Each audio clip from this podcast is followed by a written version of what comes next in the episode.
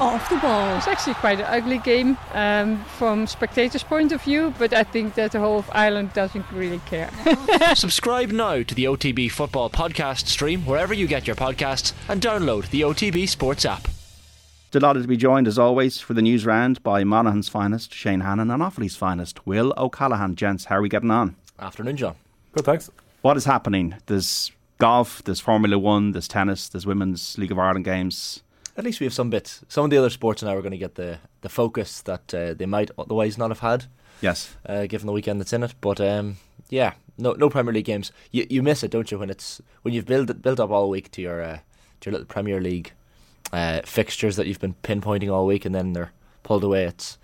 It leaves a gaping hole. But then we've got the golf, and we've got Leona Maguire doing well as well in the LPGA tour, and Monza as well. Monza brings back, as I was saying to the lads during the week, some bad memories for me, because last year I had the choice of choosing the Spa Grand Prix or the Monza Grand Prix as my pick for my first ever Formula 1. How often do you tell the story about Spa in the rain? I try not to tell it too often, but I've unfortunately had to bring it up a couple of times. But I imagine now in the smoking area of many a pub, this story has been worn off someone's ear. It's come up, yeah, big time. But I chose Spa because it rains, ironically enough, and I thought this is going to cause mayhem and it's going to be a great race. It usually is at the Belgian Grand Prix. But sadly, there was too much rain. And lo and behold, the following week in Monza, the race I didn't go to, lovely sun, my favourite driver, Daniel Ricciardo, wins the race. First win for McLaren in a decade, I think. So I had an absolute howler there. So, yeah. But I hope everyone enjoys the sun in Monza this afternoon and tomorrow. Well, I'm not bitter at all. You've got the story out of the way anyway about Spa. So. Exactly. That's the last time I'm going to talk about that story. Ever. Today. Yeah, ever. On air anyway. On air. We also have Longines Irish Champions Weekend. 8 races at Leopardstown today and the Curragh tomorrow, with the Champion Stakes today and the Saint Ledger tomorrow. Can't wait for that. But yeah, there's also a bit of a worry, isn't there, now about football next weekend, because obviously police with the funeral of Queen Elizabeth, whenever that does take place. Yeah, that seems to be the issue. So doubts over whether next weekend's games will be able to go ahead. Myself and Will were chatting about this earlier. The issue is the police officers from England likely to be redeployed to London ahead of Queen Elizabeth II's funeral, which would of course result in a shortage of officers to work at fixtures, games in the Premier League and English Football League, already postponed of course this weekend, and the cancellation of more matches would add to an already congested season due to the World Cup. So it's just a matter now of where do they put these games? I mean, do these games go to the end of the season? You mentioned, well, earlier that the Champions League finals in pretty quick succession. Yeah, there's no wiggle room really. I actually thought that next weekend's games were more likely to be postponed than this weekend. You've got the international break just after the fixtures which are due to be played next weekend. International call-ups are on Sunday. It seems that the royal funeral will take place on Monday, but as Shane has mentioned, because of the fact that police are likely to be redeployed, stadiums could be used potentially during the week as well, as places where people can go to pay their respects and to sign books of condolences and so on as well, which adds to it a little bit more. And then you've got, in the mix of that, the games particularly that are in the Europa League and the Conference League on Thursday. So Manchester United, Arsenal, West Ham are all in action. So even if they decided to bring the games forward to Saturday, it makes it messy for those three teams to have to play twice in 48 hours, which means next weekend just looks logistically very, very difficult, which will perhaps call even more into question the decision to call off all games in the Premier League Championship and EFL for this weekend. So it's a complete and utter mess, because there's only 7 days from the end of the World Cup until the resumption of the Premier League. What about midweeks? Are there midweek windows? There's not many for the Champions League. There's not many, because they're obviously fitting in. Maybe there might be in February or March there could be midweek. And then you've cup competitions plus Europe mixed into that too. So look, potentially they may have looked at it and said, hey, there are possibly some small windows that they can fit it in. Yeah. But as far as free weeks go, there are none left at this stage. And there's an international week that comes up just after the Champions League final too. So I think there is very much a hard date on when the season has to finish. So it's mad how, I guess before the season and even during the season, the talk was how congested the fixtures were. I guess nobody really saw something like this coming, that they could, take away another couple of fixture weekends out of the schedule. Like the lads talked about it on the news round during the week and off the ball, and whatever your views are on the monarchy and colonialism and all of the rest, a lot of people's attitudes have changed in England and Britain. So whatever side of the aisle you fall down, would Queen Elizabeth herself have wanted such a disruption to society? I don't know. And it's one of those things. If next weekend is the funeral, as Will said, or Monday week, then the games next weekend maybe should be the ones that are halted. And I get people over there want to have their period of mourning and whatever else it is, but yeah, it's strange that it's not one rule for everyone. The FA have obviously made the decision to cancel the sport, but then, I mean, we're sitting watching sport in England live in front of us here at Wentworth. After one of the most bizarre moments, Shane, on Thursday evening, where the players at Wentworth had to pick up the ball where they were on Thursday during the first round when play was halted. And then there was real concern whether Wentworth would finish. You know, the jokes obviously went around, maybe this becomes a 54-hole tournament, which is what happened eventually. It becomes live golf. Exactly. The live golfers who were playing have been getting plenty of experience over the last couple of months of playing this format. So that was slightly strange. I mean, it feels a little bit unprecedented because of the fact that you've had a monarch who ruled for 70 years, and things were very different back in 1952 than they are compared to now. But yeah, I mean, I don't really have an issue with the games being called off. What I'm kind of surprised about was the lack of a plan for any eventuality. What would you do regarding all events? I was very surprised at the cabinet in the UK after the meetings that took place yesterday. So we were waiting on tenterhooks all day, initially for 9:30, then for 11 o'clock when the Premier League were due to meet, that they effectively gave power back to each individual sporting organisation to make a call on it. I wasn't one bit surprised because of just the nature of, you know, unionism and loyalism, that Ulster and Scotland were the first to call their fixtures. But I thought the longer the morning went on, it was more likely the Premier League were going to play as opposed to calling it off. And I thought particularly when the clubs and the Premier League had their own agency over what was going to happen this weekend, and that they weren't going to turn around and say, well, look, the UK government have advised that we're in a 10-day mourning period, so therefore we're not going to play. I was quite surprised at the Premier League, just with the nature of the year that's in it with the World Cup, that they decided at that point that they were going to call off the games for this weekend. I hope it's not something that they regret further down the line if there's any other reason for games to fall, say if it's weather or whatever else in the new year. I mean, it's a totally different place, Britain, to what it was in 1952 or whatever when she was crowned.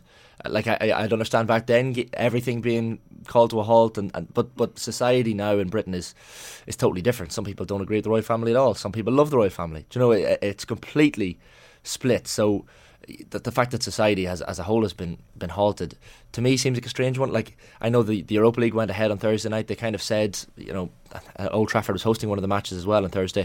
They kind of said it was too late to call the games off. But I mean, that's fair enough. A lot of Real Sociedad fans have travelled over, but would it not have been nice for this weekend, maybe for, you know, black armbands, the minute silence, do the tributes to the Queen in whatever way. Oh, West Ham had a great tribute. Yeah, and they could have done it this weekend for Premier League matches that went ahead. I think the people need bread and circus. Like, if you're going to have a situation where people still have to go to work between now and next Monday, allow them to have some kind of relief away from this. It even seemed, and I know we all saw the protocols that were in The Guardian, I think they were printed in 2017, and everyone got to see them again during the week because they were reposted because the Queen had just passed away.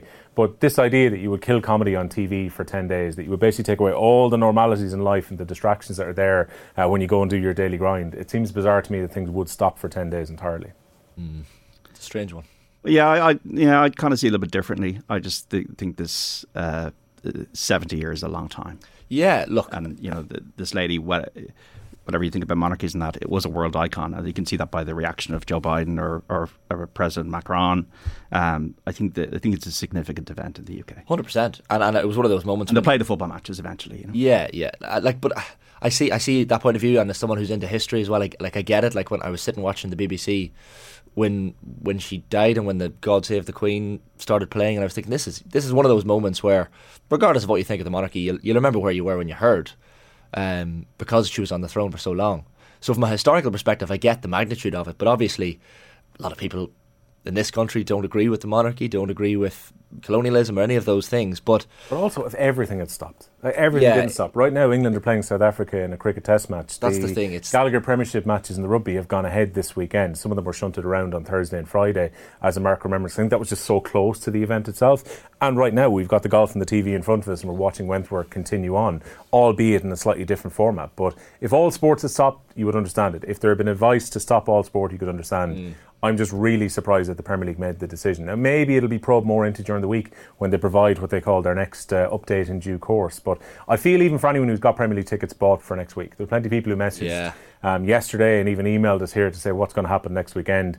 I've got tickets booked for next week, or I've got my flights booked for next week. It seems insane that 9 or possibly 10 days after the Queen has passed away, that all fixtures will be off. That's the thing as well. Like, I know you say you understand it, but what if, say, for example, hypothetically, you had tickets and accommodation and flights to London booked to see Spurs this weekend or next? or I had tickets to see Manchester United, and you'd pumped a lot of money into it. You'd have another Spa story, Shane. You'd be able to say, well, you won't believe it, I hadn't been to anything except for that Formula 1 Grand Prix. I booked tickets to go see Man United at Old Trafford, and then unfortunately the Premier League was called off because the monarch died after 70 years. Yeah, yeah. So I can sympathise with people who maybe have, and probably a lot of Irish people have for this weekend and next. No, I would understand it. If I booked the Spurs tickets, I would understand it, and I'd be pretty relaxed about it, to be honest. Yeah. You'd be hoping you had good insurance for your travel. Yeah, well, travel as well, it was cheap.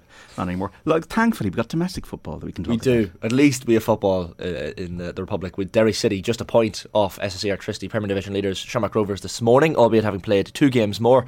Michael Duffy's excellent first half strike saw them win 1-0 at home to Bohemians last night. However, the game was marred by a fall by Derry defender Kieran Colp, which rendered him unconscious for 10 minutes and saw him taken to hospital, so all the best to him in his recovery. Dundalk spurned the chance to pull level on points with the leaders, surprisingly going down 3-2 at UCD. St Pat's had Anto Breslin sent off and saw Owen Doyle miss a first half penalty, but still won 2-0 at Drogheda, and Sligo Rovers were 2-0 winners away to Shelburne. Cork City can clinch the first division title with a win away to Galway United next week. An injury time penalty from Rory Keating gave the Leesiders a 2-1 win away to 10-man Waterford last night. Galway dropped more points in their 1-1 draw at Cove. Treaty United are edging closer to sealing a playoff spot following their 2-1 win over Bray Wanderers, while Athlone all but ended Wexford's playoff ambition with a 2-0 win. While the meeting of last season's top two is the standout among today's Women's National League fixtures, the current leaders Shelburne welcome Piemont to Talca Park, with that one kicking off at 7.35. Wexford Youths can go top for a couple of hours with a win at home to Cork City. Elsewhere, there's a Connacht derby with Sligo Rovers up against Galway. DLR Waves play Athlone Town, and Bohemians go to Treaty United. Now, on this week's Coigig pod, Karen Duggan joined Kathleen McNamee to discuss Vera Pauw's Republic of Ireland qualifying for the World Cup playoffs. The full video is on the OTB YouTube channel and podcast in all the usual places. In this clip, they're full of praise for West Ham midfielder Jess Hsu, who performed well in Slovakia during the week. Have a listen. It would be remiss of us not to mention Jess Hsu and the shift she put in. We've talked a lot about her in the context of going over to the WSL and what to expect from her there. I suppose, much like a lot of the rest of the team, she struggled a little bit at times last week, but I thought, like, tonight we really saw what she was worth and what she can bring to this team. And I mean, listening to you guys talking about it on RTE afterwards, there was some big claims being thrown around about what her potential is. I think she has huge potential, because I know we spoke to her on this podcast. You're really struck by how much she wants to improve and how much she analyzes her own game, and she wants to improve. She doesn't think she's made it just because she's now starting with the senior team, and that's a really good feature in such a young player. And she wants to prove herself at West Ham, and it's brilliant to have that ambition. And I think, yeah, she struggled to get into the game against Finland, but I think it was a symptom of the shape we were playing. We were really under pressure down that left-hand side. They were the positioning was wrong, and Jamie Finn was getting a tough time, and that meant that Jess had to play deeper, and the whole midfield was far too deep. Today, when she was released a little bit and the ball was played to her feet, she caused us to get excited, you know, on the ball, and we want to see more of that. And she plays with a freedom that is refreshing, because we're not used to seeing it. We have these very disciplined performances from a lot of our team, but she just kind of brings that spark and that edge, and I think we needed that, because we're getting a lot from Katie on one side of the pitch, but like, teams are going to recognize Katie as our main player. They're going to kick her. There needs to be other outlets, and she's a fantastic outlet. And I think when her and Heather and Katie and Denise get more time together, I think we'll see more interchange in their play. Mm-hmm. And I think that can be a really good combination for us. Praying Megan Campbell stays fit, because it does allow Katie to play in that a more advanced position. Another mention to her. I thought she did really well, considering how long she's been away, to get 290 minutes under her belt. More than anything, just confidence in her own fitness is probably going to be a huge thing. And yeah, we still do depend on set pieces, and she's a phenomenal weapon when it comes to that. Now, Karen Duggan and Kathleen McNamee were speaking on the Coigig pod on OTB Sports, which is in association with Cadbury FC, official snack partner to the Republic of Ireland women's national team. Now, Larry watch, McIlroy watch. Mm-hmm. It's very interesting, yeah. Larry and McIlroy both back out for their second rounds at the BMW PGA Championship. McIlroy, of course, teed off from 4 and I'm just going to check Shane Lowry first, because myself and Will were watching him. His tee shot went wayward on the first, but somehow managed to rescue a birdie. He's 1 under through 2 holes for today, which leaves him on 7 under par for the tournament. That's enough for 5 shots off the lead of Soren Kjeldsen, the Danish player. He is 1 shot ahead, of course, of Victor Hovland. who is on 11 under. So Lowry, of course, shooting the 66 in his opening round. So hopefully he can keep those birdies coming and kind of climb up the leaderboard this afternoon. McIlroy then, just looking down to see where he is. So he is level par through two holes for his round today. That leaves him a very tricky position on the third. So good. McIlroy took his tee shot just a couple of moments ago and he got a bad bounce. It seems to have plugged into the bunker. So he's going to have a tricky recovery shot here. We didn't get to see on the TV how Shane Lowry actually rescued from the first, because he went well to the right and into the crowd. Now, thankfully, the crowd were able to disperse as the ball was coming through. Rescued par on the first hole and then birdied the second. So very decent start from Shane Lowry, as already mentioned by Shane. It was the two Scandinavian players who ripped it up this morning. It's hard to chase now with 54-hole tournaments. Hard to chase this. Yeah. So Lowry really needs to be probably about 10 under par, I'd say, to have a chance to win tomorrow. I'd say realistically. I mean, there's good scores to be had out there. You know, Soren Kjeldsen, I think, picked up 6 shots across basically the middle section of his round today. So he had another round. I mean, a 64 today. It just doesn't seem there's any win there. It seems like pin hunting. Yeah, and look, there's been some players who've just been playing slightly frustratingly. I thought John Ram was about to break his iron across his knee a moment ago. Yeah, he's not been the happiest camper. Good news for John Ram is when he goes down to see where the ball has gone, it has stayed just inside the mark where it could have went out of bounds. So thankfully for him, he should be able to rescue back. But again, John Ram, if he plays to form, he's going to be able to challenge. But it's difficult to get up around double digits today on the second round. I don't think there's any reason given, but one of the Live Rebels, Sergio Garcia, withdrew after his first round, so we might get the reason in a while. We know it's basically a live event in some ways, reduced to 54 holes, like the live tournaments. So yeah. So women's golf, and OTB in association with KPMG, proudly supporting women in sport. What is happening on the LPGA Tour, Shane? Yeah, the Queen City Championship is the event on the LPGA Tour this weekend in Cincinnati. Leona Maguire is in a tie for 12th on 7 under par at the halfway point ahead of the third round later on today. The Cavan woman shot an opening round of 70 before her 67 yesterday. That leaves her 6 off the lead of South Korea's Jung-Yoon Lee 6, while Stephanie Meadow tees off this afternoon from 2 under par. So, US Open tennis, what's happening there? Yeah, the Spanish teenager Carlos Alcaraz has become the youngest man to reach a Grand Slam tennis final since 2005. The 19-year-old beat Francis Tiafoe in 5 sets to reach the men's decider of the US Open, where he will face Casper Ruud. The Norwegian also needed to go the distance to get past Russia's Karen Khachanov. The winner will also become the new world number 1, a new era perhaps in men's tennis, while Ange Jabeur hopes to land her first Grand Slam title at the second attempt tonight. The Tunisian plays top seed Iga Swiatek in the women's singles final at the US Open.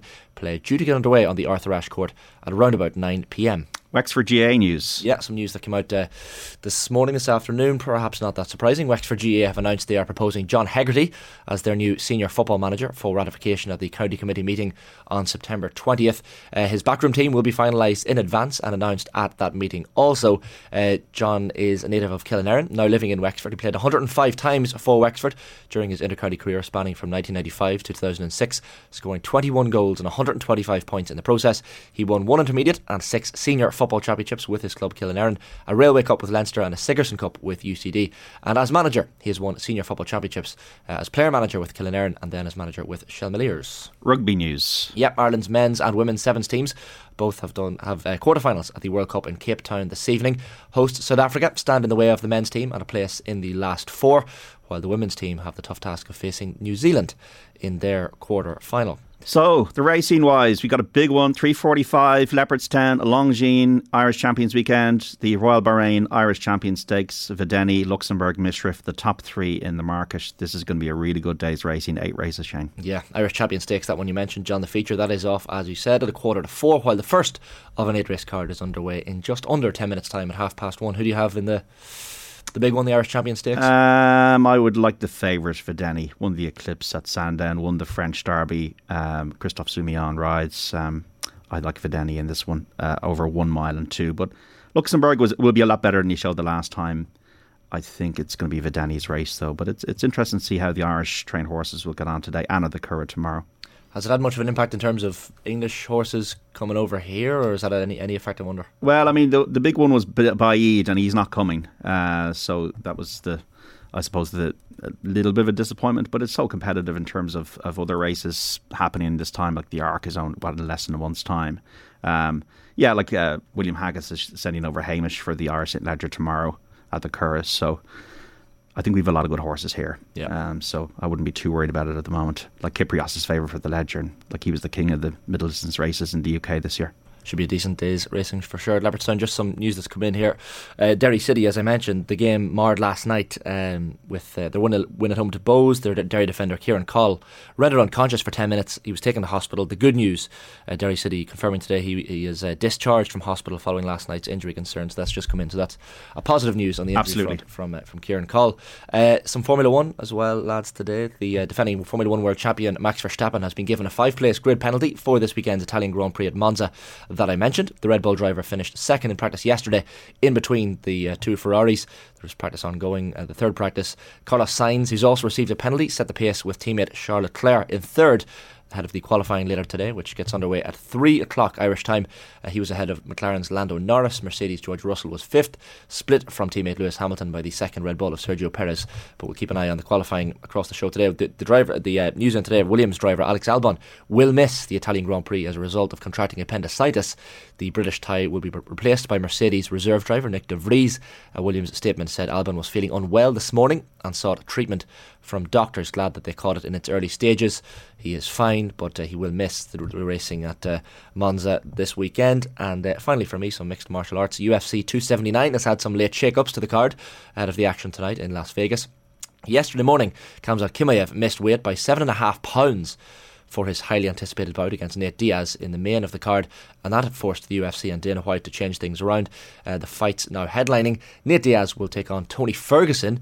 Chimaev will take on Kevin Holland. He wasn't able to lose the weight in order to face Nate Diaz, and Li Jingliang will fight Daniel Rodriguez. So what's the biggest thing ticking in your minds, lads, sporting wise? Is it all the talking points at the start of the football season, or? The biggest thing in my mind, John, is the fact that it's September 10th and Monaghan don't have a manager. Still. Despite your attempts on OTB on Tuesday. Well, it's not going to be Ger Brennan was going to get it, I thought. Ger Brennan was going to get it. Jason Sherlock was going to get it. We've had a lot of names mooted. Dinky McBride, Kieran McBride was even... Who would you like to see get it? Do you know what? Anyone. I think you should say it to him on air. I hope John O'Mahony's probably listening in, but if you want to say it to John O'Mahony on air, make a call out. He's Salty Loch na Cara manager at the minute, doing good things with them.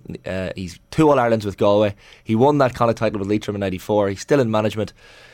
You know, they'll probably pay the diesel expenses, as I've said, up to Monaghan. So if he wants a job, I know the Roscommon and Donegal jobs. You don't even use the word petrol up there, do you? Of course, no, diesel. But I know Donegal and Roscommon are in a similar situation to Monaghan, but maybe not in as embarrassing a situation in Monaghan, in that people were essentially looked like they were in the job and then pulled out late on. So yeah, they need someone quick. So John, it's a weird one though, Shane, because I would have thought Monaghan would have been a particularly attractive job given their consistency in recent seasons, given like how close they were to Tyrone a couple of years ago, went on to win the All-Ireland title, and it seems every year they're in contention for both playing in Division 1 and to get into Ulster finals. So it should be one of the most attractive jobs around. That's 3 Division 1 jobs that haven't been snapped up, which is surprising. And like Monaghan job is a good, like, a Division 1 team next year. It's high profile. You have a competitive Ulster Championship. Is there a lack of internal candidates there when you're casting your net here? Well, the problem was one of the candidates that went forward with Jason Sherlock and Brendan Fanning or Brendan Hackett was Mark Cunahan, the Monaghan minor manager, the outgoing Monaghan minor manager, and they opted against Mark for whatever reason. They'd probably take his hand off now to put him in charge, given what's materialised and people turning the job down. Ger Brennan was one of them who's turned it down since. And at the minute in Monaghan, the pub talk is zilch. It was for a while. There was names being mooted. Right now, I'm not hearing of any names. I know that the county board usually meets on a Monday evening, so maybe we'll hear something next Monday evening. But I'm not even hearing any rumours. Did you feel snubbed that Pat Spillane didn't name check you when he said there were jobs he'd be interested in? Yeah, 100%. Now Westmead's the best job in the country. Yeah, Monaghan's right there. Yeah, and Donny Buckley, a Kerry man, came up the road from the Kingdom or from Clare where he's living last year as well. So look, I hope it's because the Monaghan Senior Championship is ongoing, and you'd like to think that the Monaghan incoming manager will be watching some of these matches. So it's worrying. And Monaghan have some good young players in that panel too. They've won minor and under 21s in Ulster. So please, if anyone's listening and available, John O'Mahony's probably on the line. You can say it to him later, John, if he wants a job. Will, what's going on in your mind sports-wise? NFL's back this weekend. Wow, I've said many times. The Super Bowl. I actually kind of fancy the Buffalo Bills after watching the opening game. The biggest heartbreakers in history. That's the problem, isn't it? But they put... They put the Rams, the defending champions, to the swords the other night. Josh Allen threw for 3 touchdowns, ran for 1 himself, and very impressive to go to SoFi Stadium, which was where the Super Bowl was played last year, and to hammer the reigning champions. A lot falls on Josh Allen if they're going to win the Super Bowl, but I think they've got a good balance about them. And what's worrying me slightly is I kind of fancy the Bills after watching them tail end of last year and watching the way they traded, and now loads of experts are going, yeah, I think the Bills might win. So then you start to get worried that everyone is possibly piling in them early in the season. But I love the Super Bowl. I love usually getting home from work on a Sunday around about 6:30, particularly this time of year. Put Red Zone on, and it's just such an enjoyable way to probably while away the first 3 or 4 hours of your evening. I don't know if our listeners are probably as dedicated to stay up for the late games, but definitely it's a really, really good Sunday night viewing. The season is short. You can just get invested for a short time and then move on with your life again. That's why I love the NFL. And a 45-year-old Tom Brady, we'll keep an eye on him across the year. I know Sam Monson was on with Ger last night talking NFL. I think he picked the Bills and maybe Philadelphia Eagles as a kind of underdog for the year, interestingly enough as well. So dark horse, so to speak. So yeah, 45-year-old Tom Brady still keeping her. I still can't believe he's playing there after we did our big retirement special on OTB and the night he was meant to retire, and with all this speculation he was going to come out of retirement for one day, sign for the Patriots and retire. Sorry, did I say the Patriots there? I used to the Patriots. Tampa Bay, of course the story was he was trying to force through a move to go to Miami from Tampa Bay. That didn't transpire. Then he retired, came out of retirement. So there's so much drama about Tom before he even gets on the field this year. So interesting to see if he can still do his thing though, because he finished out last season pretty strong. Monaghan and the Buffalo Bills were not the answers I expected. They're very original answers, lads. So Shane Hannan, Will O'Callaghan, thanks as always for joining me on the news round. Victor Hovland has gone to 12 under par 68 on day 2, as it is now, of the BMW PGA Championship, tied for the lead on 12 under with Soren Kjeldsen. Shane Lowry trying to make up the ground.